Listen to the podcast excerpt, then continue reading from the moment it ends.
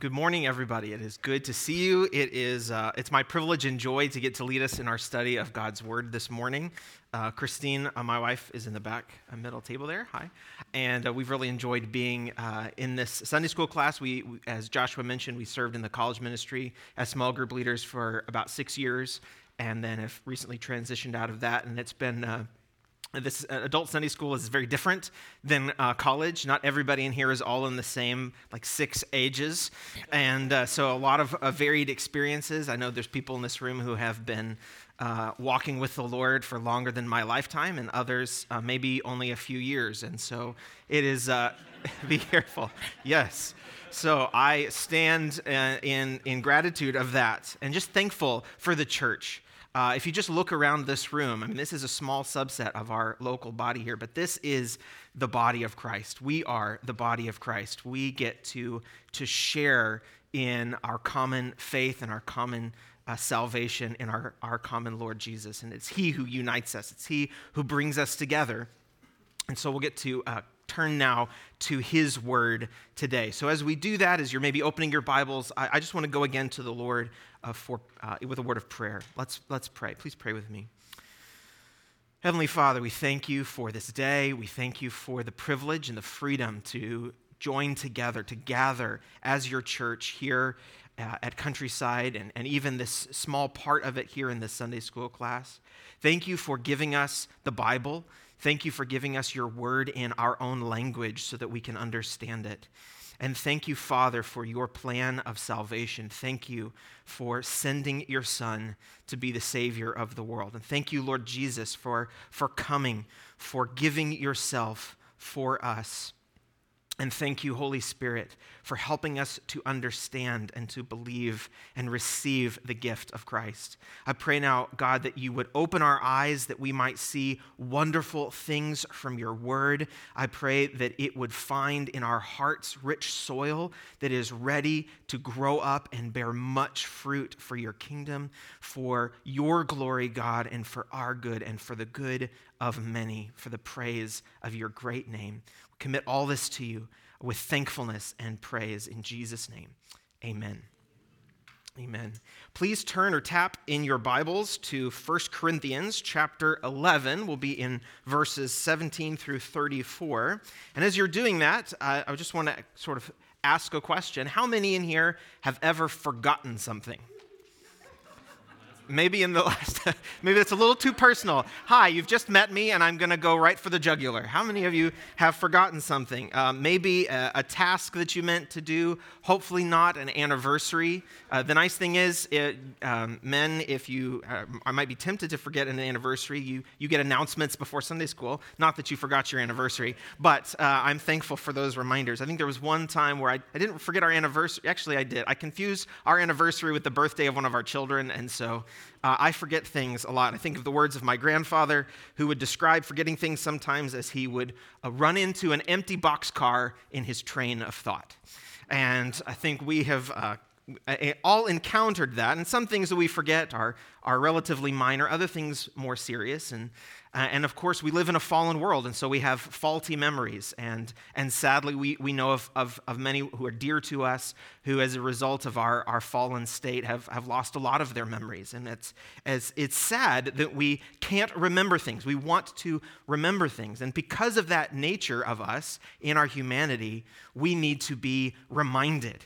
We need others to remind us. We need to remind ourselves. We need to remind one another. We need to intentionally remember things really important things. Uh, for those of you who have children or who have had children, uh, so much of your life is reminding your children of things that they should know and they have forgotten or ignored. And so we need to remember things. And so we're going to see that as a key theme of our passage today is remembering something. More specifically, remembering someone, remembering our Lord Jesus Christ, who he is, what he's done but not just remembering Christ, but how remembering Christ impacts the way we actually interact with one another as the church. You know, as we've seen over the last few weeks in, and months in the book of First Corinthians, this is, we've seen a church with a lot of problems. And Paul, through the inspiration of the Holy Spirit, is instructing the church at Corinth, and we get to have that instruction to us as well on how we are to live in relationship to one another in the life of the church. Instructions that we too, as Christians, need to heed in our lives and in our church. At the core of the problem of the church in Corinth, uh, I think you could summarize it as an underlying self centeredness. The, the members of the church of Corinth there were very self centered, and that would flesh itself out in so many different ways. They were pridefully prioritizing personal preferences. They were all about so much about what do I want, what's my preference, to the detriment even of their fellow believers and the church as a whole. And isn't that a temptation for us? I'm sure we've all been convicted over the last few weeks, hopefully, of, of seeing ways that we might be tempted. Uh, while we might be tempted to look at Corinth and go, wow, sure glad I'm not like those spiritual problem children, to really examine our own hearts and see that we have self centeredness. We have so many ways in which we are tempted and actually act out on prioritizing our desires over the things of the Lord and over the good of our fellow believers. We've probably indulged more than we would care to admit of the spirit of our age, of hyper individualization, that it's really all about me, all about what I want, and my, I'm just full of thoughts of myself. And how often we fail to fill our minds with thoughts of Christ and thoughts of one another. And I think you could summarize the book of 1 Corinthians as simply it's not all about you. It's not all about you. The church is not all about you but rather you, church, all of us together, are to be all about Jesus Christ. And uh, Paul was rightly concerned of addressing this self centeredness in relationships to one another, but also how it manifested itself when the church gathered together for corporate worship. And at a time when perhaps they should be the most united, the most Christ centered and others loving at the celebration of the Lord's Supper. I think it's amazing that in God's providence, we get to turn to Paul's instruction in 1 Corinthians about how the church should rightly celebrate the Lord's Supper today, after so many of us just came from celebrating the Lord's Supper in the main service. And I pray as we look through this passage that um, we can give a hearty amen to the things that we see as, as what we've just celebrated together. And I want to encourage you at the outset, as we're going through this, if you are convicted and encouraged, as I have been from God's word, about maybe ways in which your treatment and your approach to the Lord's Supper is not as it should be, know that the grace and mercy of our Lord Jesus Christ is more than sufficient for those failings and those uh, frailties. And we get to celebrate it all over again next month. So if there's something you want to put into practice, you're going to get your opportunity. So that's all by way of introductions. Look at 1 Corinthians, beginning in verse 17. From this point, uh, this is 1 Corinthians 11, excuse me, 1 Corinthians 11, beginning in verse 17, and we're going to continue to the end of the chapter, where we're going to see Paul giving instructions to the church about the Lord's Supper. We at Countryside, we affirm that our Lord Jesus has given his church two great ordinances, two great commanded ceremonies, one being baptism and the other being the celebration of the Lord's Supper. You know, baptism is commanded by Christ and is really a personal profession of Christ as Savior and Lord. It really is marking the new beginning, my new life in Christ after I've put my faith in Him. The Lord's Supper, on the other hand, is a corporate celebration commanded by our Lord for us to rightly remember and value him and all that He has done for us in the gospel. And the, the proper celebration of the Lord's Supper isn't a small matter. It's not optional, it's not unimportant, it's not unconsequential, as we will see. We need to know, we need to remember, and put into practice the instructions that Paul gives us for our good, for the good of our fellow believers, individually and collectively. So, as we look through our text, I, I, hope that you will see that there are really four parts to Paul's instruction, if, uh, which really center around a central theme, which I think could be summarized in this way. Verses 17 through 34, I think, convey the idea that we as Christians um, should understand this rightly remembering Christ and all he has done for all of us through the cross when we come to the Lord's Supper, this unites us together as Christians and should fill us all with a humble, shared love for Jesus, which then overflows into love for one another. We're looking at a lot of verses, so there's a lot of elements to this. So we need to rightly remember Christ and all that he has done for us individually and for all of us as the church. And we do that, remembering what he's done at the cross as we celebrate the Lord's Supper. And by doing that, that helps unite us together. It knits our hearts together in love for Jesus, which then overflows into love for one another. So, in light of that, Paul gives four instructions, four parts really, to his instruction concerning the right celebration of the Lord's Supper. And we'll see these as they unfold. We're going to see first a ridiculous problem. They were celebrating selfishly. Then we're going to see a right pattern. Instead, we should celebrate worshipfully. And there is real peril if we celebrate unworthily. And then lastly, we see a right practice, how we should celebrate selflessly. Go back over these as we work through our text. So let's begin in verse 17 with a ridiculous problem that Paul is addressing here, beginning in verse 17. A ridiculous problem the church, the believers in Corinth, are celebrating selfishly. Look there in 1 Corinthians 11, verse 17. Paul writes, But in giving this instruction, I do not praise you because you come together not for the better, but for the worse. You come together not for the better, but for the worse. We see here that their coming together to celebrate the Lord's Supper was firstly, it was not beneficial, and it was actually detrimental to them. The time when they should have been coming together and celebrating, gathering from their homes, from the field, from the marketplace, from the government position, from the military barracks, wherever they were coming from, all of that was being marred by how they were behaving at the Lord's Supper. It wasn't for the betterment of them, but it was actually for the worse. What was a blessing was actually turning into great detriment to them. And Paul says, I can't praise you for this. There's a big problem going on here.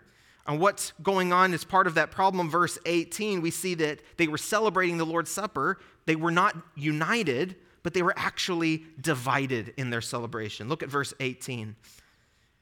We see it says, For in the first place, when you come together as a church, I hear that divisions exist among you, and in part I believe it. For there must also be factions among you, so that those who are approved may become evident among you.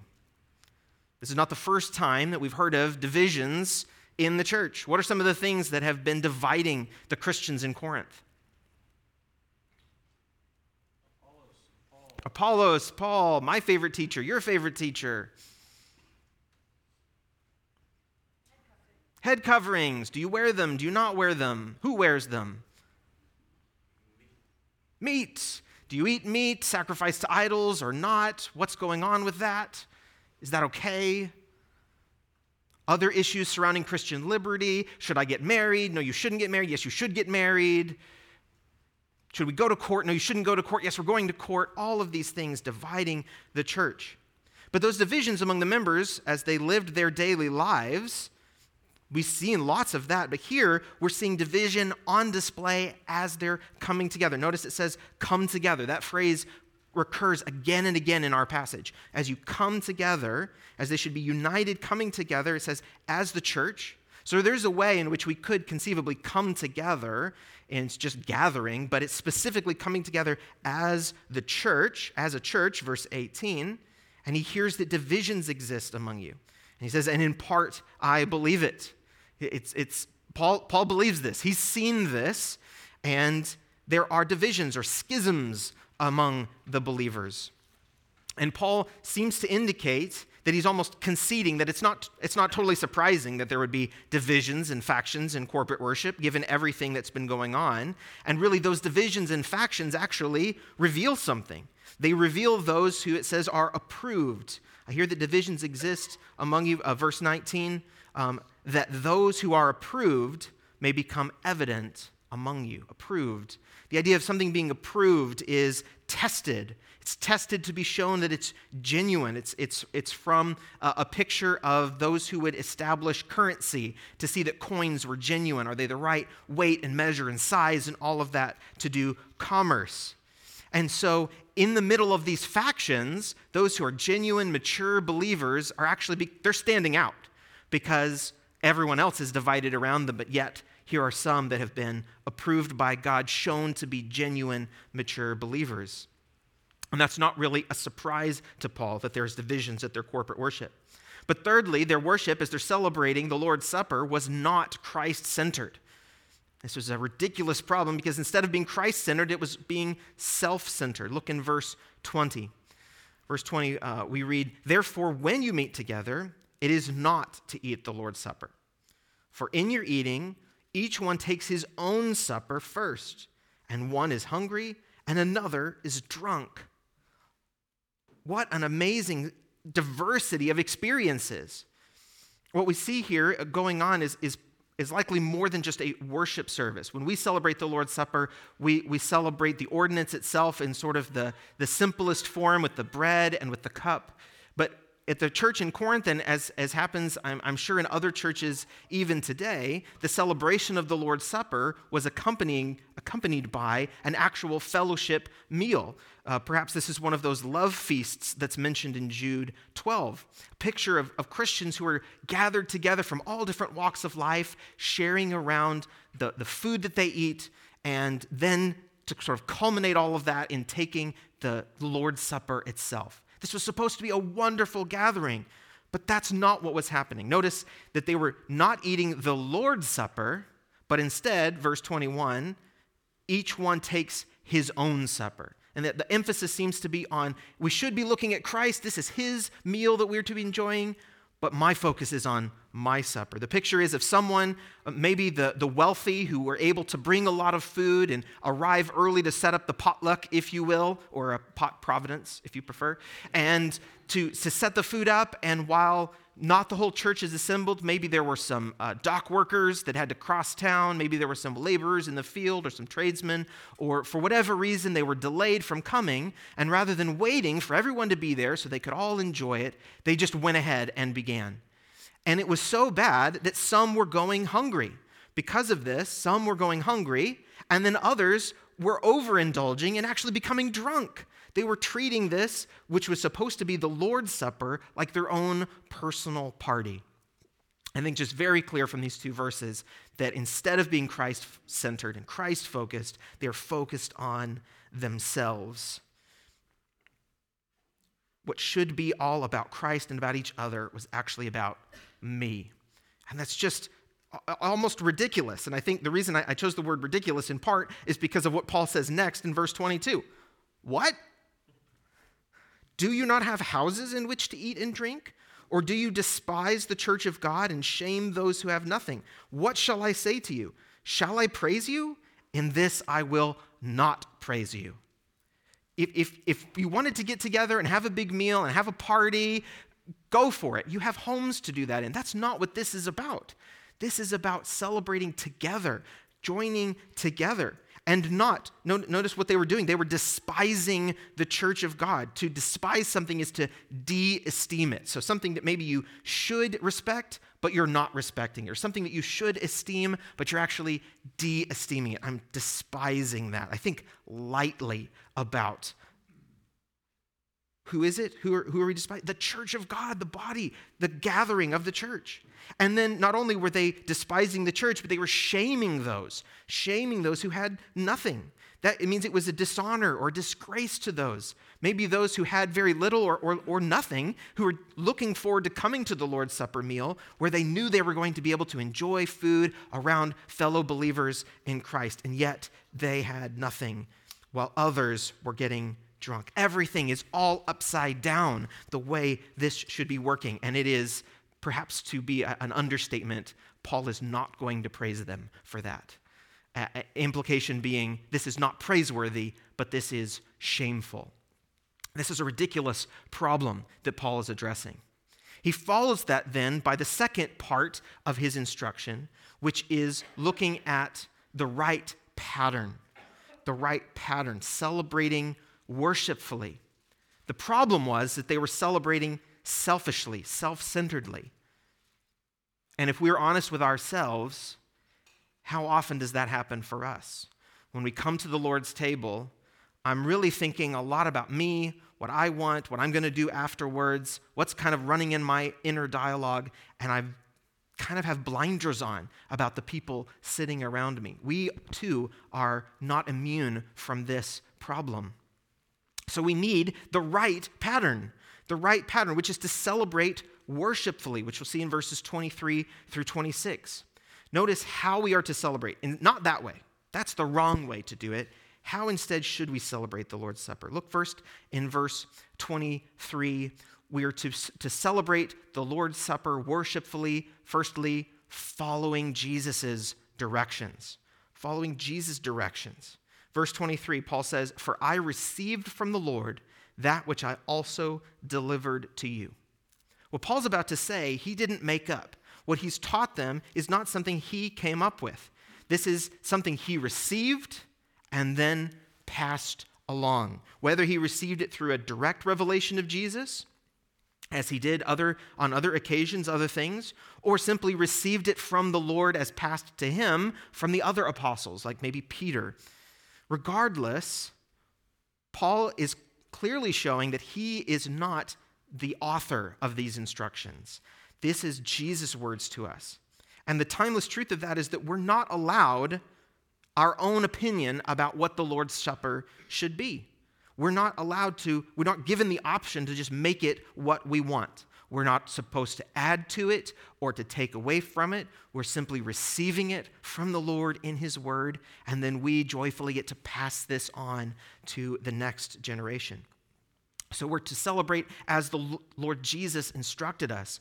We're, secondly, supposed to celebrate worshipfully, allowing the elements to help us actively recall who Christ is and what He has done. And friends, this is the, the core of our passage. This is what both the front end and the back end point to, and that is Christ himself, celebrated at his supper. Look in verse, the second part of verse 23, that the Lord Jesus, in the night in which he was betrayed, took bread, and when he had given thanks, he broke it and said, This is my body, which is for you. Do this in remembrance of me. What is, what is Paul talking about here? Where, does, where do these words come from? From Jesus, and what event in the life of Jesus are these words coming from? The Last Supper, the Passover meal that Jesus celebrated with his disciples just before his arrest and his crucifixion and his death, and then his glorious resurrection.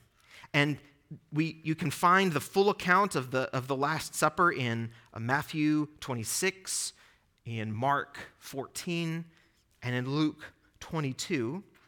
And in each of those accounts, putting them all together, and with Paul's words here, Jesus is taking the elements of the Passover meal, the bread and the wine, the bread and the cup, but is giving them new meaning. No longer is the bread and the cup to point back to God's redemption of Israel from slavery in Egypt, sparing them from God's judgment through their faith in the blood of the substitute lamb. Passover had long pointed. Now, these elements would point to God's redemption of Jews and Gentiles from slavery to sin, sparing them from God's judgment on sinners through faith in the blood of the Lamb of God who takes away the sin of the world. These elements have been here then transformed by Christ with a new and deeper, richer significance. And depending on your background, you're likely familiar that different Christian groups and denominations associated with Christianity differ substantially, sort of pun intended, on what they teach that the Lord's Supper means. Specifically, as we see where Jesus says, This is my body. Within church history, there have been four primary views of the meaning of the bread and the Lord's table, and I'll, I'll summarize them briefly, but I would just commend uh, your attention to a larger treatment that Pastor Tom did on the, the, the Last Supper uh, on uh, June 24th of 2012. You can find the recording and the transcript on Countryside website where uh, Tom works through this, this text in greater depth. But just to briefly summarize, four primary views of the Last Supper. One, which is the Roman Catholic view, and that's transubstantiation. If, if you came from a, a Roman Catholic background and, and, heritage, you're very familiar with that. Uh, the way Tom summarizes this, uh, quote, once the, those elements, the bread and the wine, are consecrated by the priest, as the Catholic Church would teach, um, once the priest says, This is my body, the bread and wine actually become the real physical body and blood of Jesus Christ. That's what the Catholic ter- Church teaches, end quote. And uh, quoting from the Council of Trent, uh, we, we read, A change is brought about of, of the whole substance of the bread into the substance of the body of Christ our Lord, and the whole substance of the wine into the substance of his blood. This idea of transubstantiation. That's one view. Second view, which is the Lutheran view, is called consubstantiation. So, con meaning with, consubstantiation. And here, uh, Luther affirmed that there is still something physical going on, as, as Tom summarized it, quote, uh, what Luther taught and is still taught in the Lutheran Church that the literal blood and body of Christ is present in, with, and under the bread and the wine. So they don't become the bread and the wine, but they're present really in the supper. That's consubstantiation. Some of our Reformed friends would affirm what's called the spiritual presence. And in, in that view, something, uh, it's not something necessarily physical that's happening, but there's something spiritual. There is a unique spiritual presence of Christ that is given to the one who partakes through faith, as, as Tom summarized that. So, yes, there is the actual supper and it's real bread and it's real wine, but there's a special sort of super spiritual reality, uh, one might say, is going on with the Lord's Supper. And then lastly, you have the view that uh, I'm convinced that the scripture teaches, and we uh, are convinced at our church, which is the symbolic, or some people use the word memorial view. And that is that the bread and the wine, the bread and the cup are physical symbols, visible symbols or signs that commemorate and point to the spiritual work of Christ. And while, yes, Christ is present wherever his people are because we are indwelt by his Holy Spirit. But there's not some special, the, the super spiritual people are the ones who take the Lord's Supper, and, and you get sort of a, a, a mega boost, sort of an infusion of spiritual goodness just by taking the Lord's Supper itself. But rather, this is a very special time for us to remember and to reflect, as we're going to see in our text, of what Christ has done. And look back at our passage. That, that's just some, hopefully some helpful context. But look at what the Bible says. Verse 23 Jesus took bread, verse 24, and when he had given thanks, he broke it and said, This is my body, which is for you. Which is for you. Friends, in the bread of the Lord's Supper, we remember that Christ gave himself for us. Think of Romans 5 8. But God demonstrates his own love toward us in that while we were yet sinners, Christ died for us. Romans 8:32 He who did not spare his own son but delivered him over for us all how will he not also with him freely give us all things Christ gave himself and we are to remember that he gave himself for us that is in our place as our substitute and for our sake. He did for us what we could never do for ourselves, fully obeying the Father from birth till his death. And he continues in perfect, spotless obedience and fully, completely bearing the weight of the wrath of God on sin. Jesus did it all for us, for you, Christian, for you and you and you, and for us all, Christians. That is what we celebrate. It's not just for me, but it's for all who would repent and believe in Christ. How could we ever think of ourselves as superior to another Christian because of some factor like class or race or wealth or gender or intellect or anything else? We all stand evenly, equally before the table of our Lord to receive pictured in that bread, celebrating our receiving Christ Himself as we have come to in faith.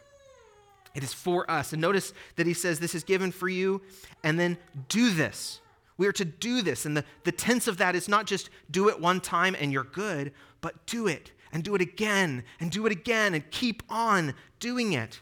And when should you do it? it says as often as you do it. So there's no, there's no prescription that you should be, we should be taking the Lord's Supper every day. We should be eating meals together every day or every week or necessarily every month, but it should be regular, uninterrupted, prioritized by the church. As often as you do it, it is assumed and instructed that this is to be the regular pattern of the church. As often as you do it, in remembrance of me. In remembrance of me. That word remembrance doesn't just mean mentally recalling something. You know, if someone were to ask you, do you know, do you remember uh, the last time the Cowboys won the Super Bowl? And you might say, I no, I don't remember that. I, I don't. Or someone says, Yeah, I can remember that. Or, hey, do you remember Joe from Montana that was here last? Uh, yeah, I think I remember. That's not the idea of the word remembering here. The idea of remembrance is an active recalling of something to mind. So it, think of it more in the terms of Memorial Day, where we remember those and, and hold them in our, in, our, in our love and in our memory who have given their lives for our country, or the way we treasure the memory of a loved one, maybe a parent who has gone to be with the Lord. We remember them in a very intentional, active way. We are to recall it to mind. Think of the way we might say, you know, this is in loving memory of someone. We are to take the Lord's Supper in loving memory of Jesus Christ, who died and who rose again. That's how we are to take it. That's to be the manner of our taking it. He gave us the bread. He also, in verse 25, gave us the cup. Verse 25, in the same way, he took the cup also after supper, saying, This cup is the new covenant in my blood. Do this as often as you drink it in remembrance of me the idea of a new covenant. Yes, God had given a covenant to his people Israel, covenants to promises to Abraham, and then the covenant to the nation of Israel at Sinai. And the, under the Mosaic covenant, the people of Israel had been living under the sacrificial system and all the blessings and the curses of obedience that had been continuing. But God also promised that there would be a new covenant after that. Jeremiah 31 you don't have to turn there, but at least jot this down in your notes. Jeremiah 31 33. The Lord says, But this is the covenant which I will make with the house of Israel after those days, declares the Lord. I will put my law within them, and on their heart I will write it, and it will be their God, and they shall be my people. They will not teach again each man his neighbor and each man his brother, saying, Know the Lord, for they will all know me, from the least of them to the greatest of them, declares the Lord. For I will forgive their iniquity, and their sin I will remember no more. That was the promise of a new covenant that the faithful Israelites were waiting and waiting and waiting until Christ came. And notice that this is the new covenant in his blood, for it is the blood of Christ. The, the blood of Christ, the, the red blood cells of Jesus are not what it's all about here. I, I, I teach biology, and uh, it's really great to get to talk about uh, how Jesus shed his blood for us uh, to a bunch of pre meds who are uh, studying how red blood cells carry oxygen. That's not what we're focused on. It's not the physical blood, but what is our blood? It is our life. If you get rid of your blood, you can lose an arm and still live. You can lose your liver and still live for a little bit. But if you lose your blood, you're dead.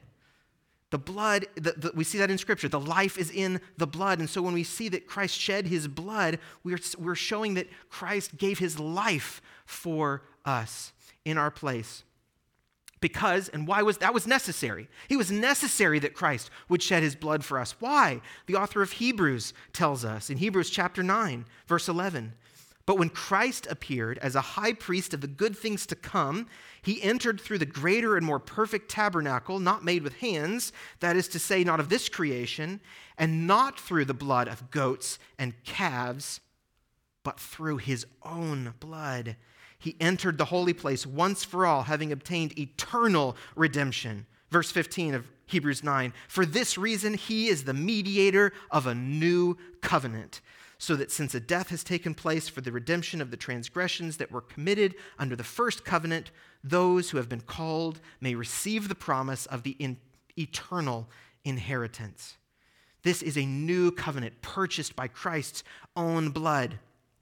And like the bread, this is given for us. We see that in Luke 22 20, in the retelling of the Last Supper there. Jesus says, This cup is my blood, which is given, poured out for you, and for you, and for you, and for you, and for you, for all of us, Christian. And not just one of us, but many. Mark 14 24 says, This is the blood that he is pouring out for many. As we celebrate it, we need to remember what Christ has done for us, how he has redeemed us with the cost of his own life. Lastly, how are we to worshipfully celebrate the Lord's Supper? We're to do that proclaiming the gospel till the day he returns. This is not just something we do one time and then stop, as I've said before, but this is something that we continue to do. And we are commanded here to continue to do it. Look at verse 26. For as often as you eat this bread and drink the cup, you proclaim the Lord's death until he comes. As often as you eat the bread and drink the cup. In a sense, we are proclaiming the Lord's death by taking the Lord's Supper. The idea of proclaim there is, is similar to the words used for proclaiming the gospel. We're putting the gospel sort of on display. It's sort of a full sensory sermon, if in a sense, as we take the blood, as we remember what this bread is pointing to the body and the life, the incarnation, the humanity, the perfection of Christ. And as we drink the cup, as we taste the juice, we remember Christ shed his blood for us his blood for us, removing the stain and the bitterness of sin and replacing it with the sweetness of forgiveness and redemption. And we're to proclaim his death. This part of our confession as Christians, we see that, we'll see that later in chapter 15 of 1 Corinthians, uh, where we read, Christ died for our sins in accordance with the scriptures. That's what we confess. But notice we don't just proclaim the Lord's death. Yes, the Lord's Supper pictures the Lord's death, but that's not all we remember. No, we proclaim the Lord's death, verse 26, 1 Corinthians 11. What's those last words? Until he comes. Wait a minute, he died. We're proclaiming his death. How can he come? Because he is not dead, but he is alive, as he said. So we confess also the core to our Christian confession is that we confess that he died for our sins in accordance with the scriptures, and that he was buried, and that he was raised again on the third day in accordance with the scriptures. So as we take the Lord's Supper, we're proclaiming the gospel, the need of a Savior, the glory of the Savior, and the coming of our Savior again one day. And we do that until he comes. Think about it. The Lord's Supper that we celebrated today has been, in a sense, a long, continuous feast ever since the Lord initiated it.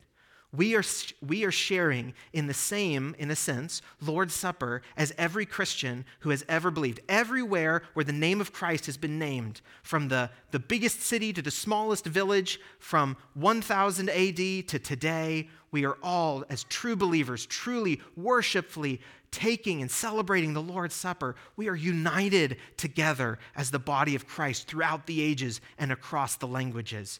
And there are still, this is till he comes, and he's not come yet. And so there are still men and women in places where the name of Christ has yet to be named who are going to be sharing in the supper of the Lord with us, in a sense. It's not over. The work of Christ continues until he is here again. We need to remember that as we take the Lord's Supper and do that to celebrate worshipfully. I wish that was all that could be said, but there is actually something we need to remember, and that is the real peril a part. This is the third part of Paul's instruction, the real peril, and that is celebrating unworthily. We need to be on guard. As glorious a truth as this is, we must never become flippant or disrespectful in our appreciation and our approach to the Lord's Supper. Uh, the view that the, the elements in the Lord's Supper point to Christ in no way diminishes the gravity and the, the, the preciousness of what we are doing. Look in verse 27. Why do I say that? Verse 27 Therefore, whoever eats the bread or drinks the cup of the Lord in an unworthy manner shall be guilty of the body and the blood of the Lord. That is sombering words. Somber words, sobering words. Unworthy. What does that mean? Unworthy. It, it, means irreverent or unfitting. It's, it's the opposite of worthy.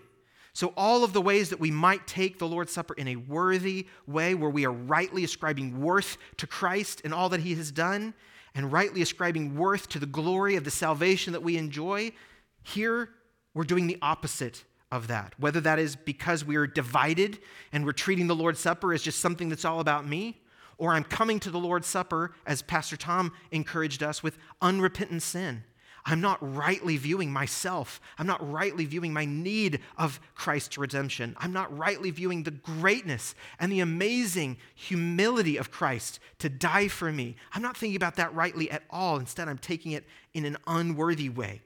And this is serious because if we do that, the Bible says that we are guilty. That means in danger of or, or even worthy of punishment for the guilt of the body and the blood of the Lord Jesus.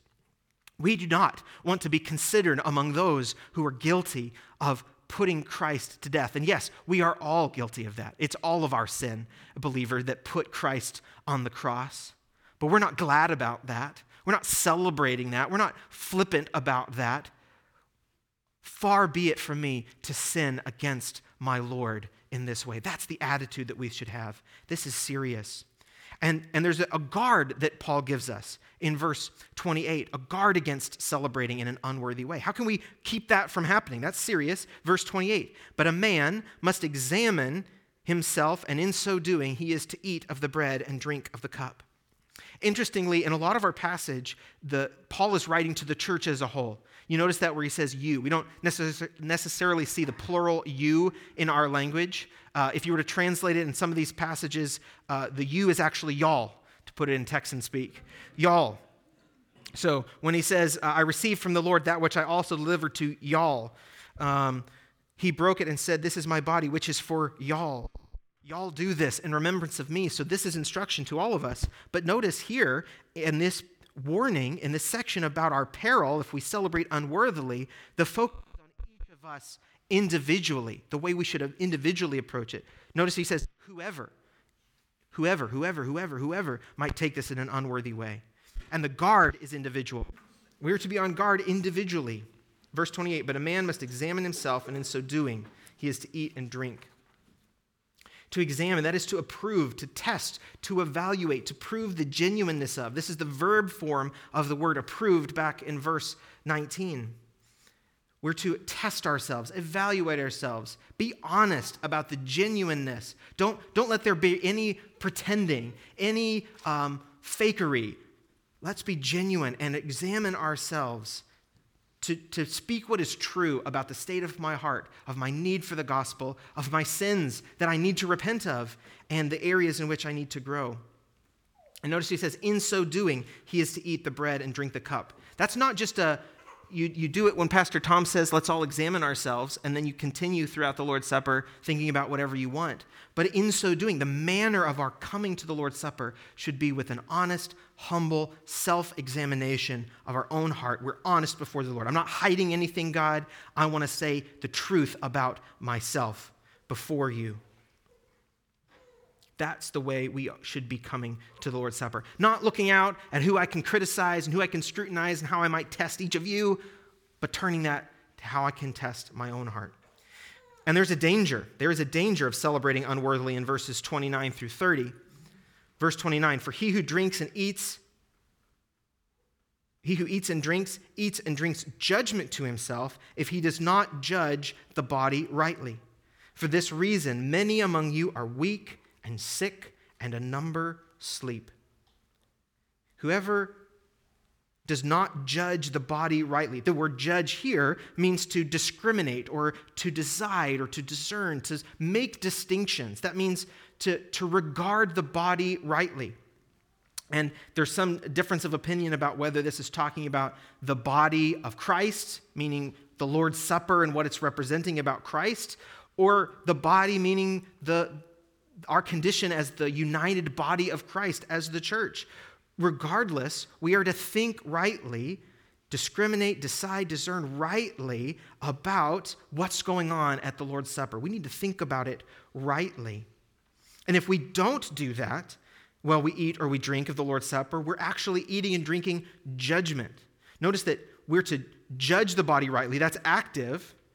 And if we don't do that, we're drinking judgment, that's passive, that's judgment from God. God is going to rightly evaluate us. And we would much rather do a self examination before we have to come face to face with God's right evaluation of us, which we will at some point.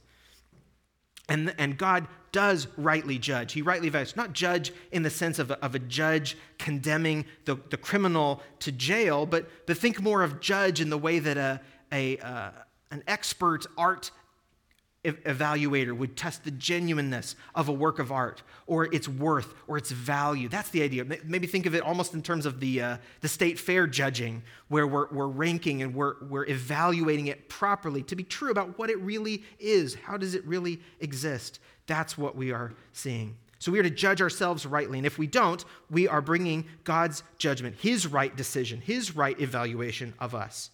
And how serious is that? For this reason because there were people in Corinth not rightly evaluating themselves. Notice, many. That's a scary word. Many of the people were sick, they were physically ill, they were weak, they, they lacked strength, and a number of them slept. That's, that's, a, that's a euphemism for sleep. They were for, for dead. They were dead. The Lord had actually taken their lives as a severe discipline of them. For there are consequences of celebrating in an unworthy way. Look at verses 31 and 32. But if we judged ourselves rightly, we would not be judged.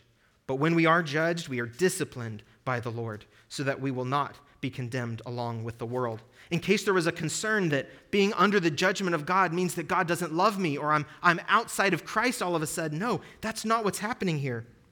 The, the tenses of these verbs are, are subtle, but I think really important. Notice it says, if we judged ourselves, so that's an active, right evaluation, discerning, making distinctions about my own heart and about what's happening in the Lord's Supper. Okay, if I do that, then we would not be judged. If we're doing that, then we collectively are not going to be judged and come under that judgment of God. But if we do, when we are judged, that is by God, we are disciplined. So the judgment we are facing is not the judgment of a judge against a criminal, but the judgment of a father who loves his son, who loves his daughter, and will discipline them for their reckless, foolish, sinful behavior. The word discipline uh, there is, is training up a child, chastening them. So when we are judged, we are disciplined. And for the Christian, this discipline is as severe, so severe even to the point that God would take them home early. It's, it's almost like the father says, That's it. You can't stay at the party any longer. You're coming home with me because he loves them. And, and notice that it says they would not come under the condemnation of the world. Now, we cannot come under the same condemnation if we are in Christ. Romans 8 1 is clear about that. There is no condemnation for those who are in Christ Jesus. But rather, it is in part through the ongoing work of the Spirit, not only that we were saved once, but we are preserved. We are preserved from ever falling away through the, the discipline and the right action of God in our lives. We do not risk coming under the condemnation of the wicked if we have trusted in Christ. But there is discipline left for us because the Lord loves us. And because he loves us, he will discipline us. Lastly, the last part is what, what should they do about it? What's the right practice? How does all of this end? Okay, we, we see the problem. They were celebrating selfishly, and we see the pattern, which is celebrating worshipfully. And then there's the peril, which is celebrating in an unworthy way. And lastly, the last two verses, the last, last three verses, celebrating selflessly. That's how you should do it. Verse 33 So then, my brethren, when you come together to eat, wait for one another. Wait. That word wait there doesn't mean like, like wait for the bus or just wait, you know, we're passing time because you're waiting for the next thing to happen. No, it's waiting the way a farmer waits for the crop. It's anticipation, expectation, waiting. You want the thing to come and you're waiting for it, like a child waits for Christmas Day to finally come. That's more the idea of how we should respond. As brethren, we should look forward to worshiping together and be willing to slow down and wait, to not exercise my freedom to go ahead and dig in to the meat sacrifice to idol casserole. I guess they wouldn't be celebrating that there to celebrate at that food, whatever they were sharing together, I'm going to wait because, because Barnabas isn't here yet. Marcus isn't here yet. Sophia isn't here yet. I'm waiting for them because I'm waiting for them to come so that we can share this meal together. So they should wait to celebrate with each other corporately, but also personally. There's a personal uh, right practice, and that is that that they should restrain their appetite for the good of all. Verse 34 If anyone is hungry, let him eat at home, so that you will not come together for judgment. The remaining matters I will arrange when I come. So, if anyone is hungry, and it, seems to be clearly that this is someone who has the ability to eat at home, but is choosing to come to the fellowship meal and kind of pig out because they're just so hungry that they can't, I can't wait for anyone else. And to that kind of person who is able to eat before they come, it would be better for you to just eat before you come than to be tempted to to abuse the Lord's Supper as you have been doing so that the whole body doesn't come under judgment. You're going to restrain your appetite for the good of all. And we've seen that theme recur throughout the book of 1 Corinthians, haven't we? Where we are willingly going to set aside what I could do because of what I should do out of love for you and out of love for you and out of love for my brother, so that we would not come under the collective discipline of the Lord. So, as we conclude, how do we apply these lessons? How do we apply these, these lessons about the right celebration of the Lord's Supper? Just some thoughts as you leave today. There's so much that we could continue to unpack. God's word is amazing. It's so good. It's like a mine full of gold, and the deeper down you dig and the further in you go, the more treasures you find. I would encourage you in, in your week this week to open up this passage and, and study it afresh for yourself. But also, as, you as we conclude, three points of application. Firstly, what, what should I do in light of all of this? Number one, celebrate the Lord's Supper by rightly valuing your fellow brothers and sisters. Rightly value one another. And this protects us from thinking that we don't have some sort of uh, we don't have some sort of collective responsibility to one another. As I, as I heard uh, a pastor speak, that coming to church is not just all of us having our individual quiet times all at the same time in the same room. That's not what cor- corporate worship is all about. There's a purpose for it. When we come together, it's to come together as the church, especially when we come to the Lord's Supper. It's not just about me and what I want, but about all of us worshiping the Lord together. Remember that we are all beggars who have been made sons and daughters of the King. Remember, we're all at the same table, and it's not our table. It's not our supper. Friend, rejoice to look around during the Lord's table to see who Christ has saved. I would encourage you next time we celebrate the Lord's Supper, as you're taking the bread and taking the cup, look around and look at that man and that woman and that man and that woman and that young person and that old person and how Christ, they, they're proclaiming Christ. They're proclaiming Christ. We're all proclaiming Christ together. And let our let's let our selfless consideration for our fellow Christians spill out into then how we treat each other the other days of the week and the other days of the month. So, let us rightly value our fellow brothers and sisters. Let's also celebrate the Lord's Supper with honest self evaluation of our own heart before the Lord. This protects us from thinking that I don't have a personal responsibility. Yes, there's a corporate aspect, but there's also an individual aspect. You, friend, I must rightly examine our own hearts. And that's the spirit we should have as we are coming to the Lord's table. I'm not leaving anything behind. I, am not, I'm not hiding anything, Lord. You see my heart. Lord, you know I love you, as Peter said. Lord, you know I love you. I believe. Help my unbelief. We're honest and open before the Lord. And that's how we should come to the Lord. It's not our table, it's His table. Am I rightly assessing myself as a sinner saved by grace? Are, are you thinking too highly of yourselves? Are you clinging on to unrepentant sin of self centeredness or, or thoughtlessness? You don't even think about what might be good for another Christian or any sin for that matter. And if so, don't wait till next week. or next month when we celebrate the Lord's Supper. Don't wait. Repent now. Get right before the Lord now, Christian. And remember the seriousness of sin on display at the Lord's table. Sin is so bad that it took the body and the blood of Jesus Christ, the God man, dying in your place and in my place. If I'm ever tempted to think that sin is not a big deal, it's just a little sin, it's not that big deal. No, sin is requiring Jesus on the cross bad. That's how bad it is. That's how serious it is. And how great and marvelous is Christ's redemption. Finally, celebrate the Lord's Supper by rightly treasuring Jesus, whom the supper represents. Worship him intentionally. Orient your mind. Force it. Take hold of it. Don't let it lead you astray. Say, Come on, mind. Stop thinking about tomorrow. Stop thinking about what they're wearing. Stop thinking about what was happening yesterday. We're going to focus on Christ because he has given himself for me. Think about who he is. Treasure him. He is Savior. He is Lord. He is the God man, the Redeemer, the substitute. Treasure what he's done, the incarnation. He stooped down to take on flesh. He lived in our place. He died in our place. He obeyed in our place. He paid for our sin. He rose again. He's redeemed his people from every tribe and tongue. Remember what he's done in your life, Christian, how he's changed you from what you used to be. Remember, Christian, what he's done since coming to Christ. Remember, Christian, what the Lord has done in your life since the last time you took the Lord's Supper. Let all of that fill your mind to doxology to Jesus as we take the Lord's table. Treasure what Christ has done and what he will do, for he will come again. And we proclaim him till that day.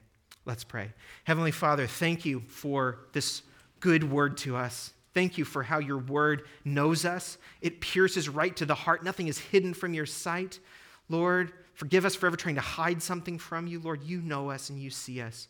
Lord, we, we pray that you would renew a right spirit within us where we have sinned. Lord, thank you for saving your people. Lord, I pray for the, the man or the woman who is here today who hears all of this and their heart is not stirred because the, the, the table and the supper of the Lord is only offered to those who come on your terms in repentance and faith. For the rebel, the prideful, the, the, the arrogant boaster, the one who will not repent of his or her sin, is not welcome at your table, and they don't have this hope. I pray, Lord, you be at work, even as they think about what the Lord's Supper represents, that that would stir up in their heart uh, uh, an, an adoring love for Jesus, our great Savior. Help us, Lord, this week to think about you more, to, to, to center our lives on you, and to think of others, how we might love them, serve them, consider them, put them first, that the world might see our love for one another and know we are Christians by our love. Thank you for this time. Be with us as we go for your glory and our good. In Jesus' name, amen.